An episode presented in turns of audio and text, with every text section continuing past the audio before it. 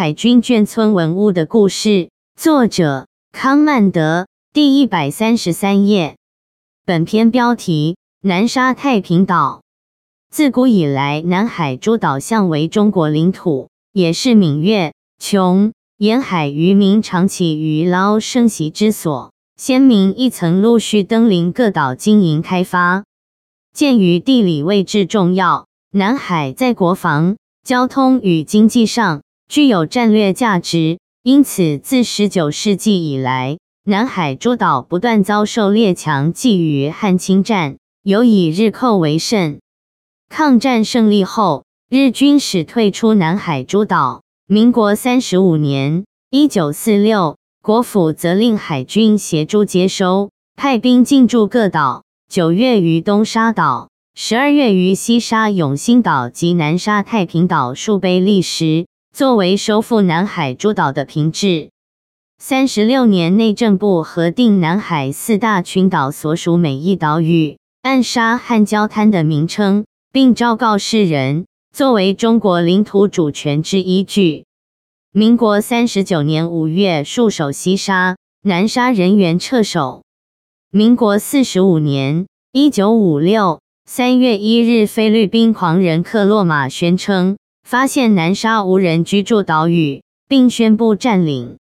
五月十五日，发表告世界宣言，以建立自由地 （Freedom Land） 新国家。二十二日，内政部发表驳斥声明。该群岛一直是中国固有领土之一部，不容外人窃占。外交部要求非国公开承认中国对南沙群岛拥有主权。二十三日，韩请国防部再派兵驻守南沙。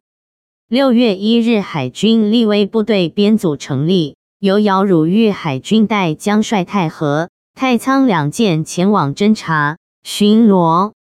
五日十四时四十五分抵太平岛毛博，次日登岛升旗立碑，并巡逻各岛，未发现异状。十一日十五时三十分返航。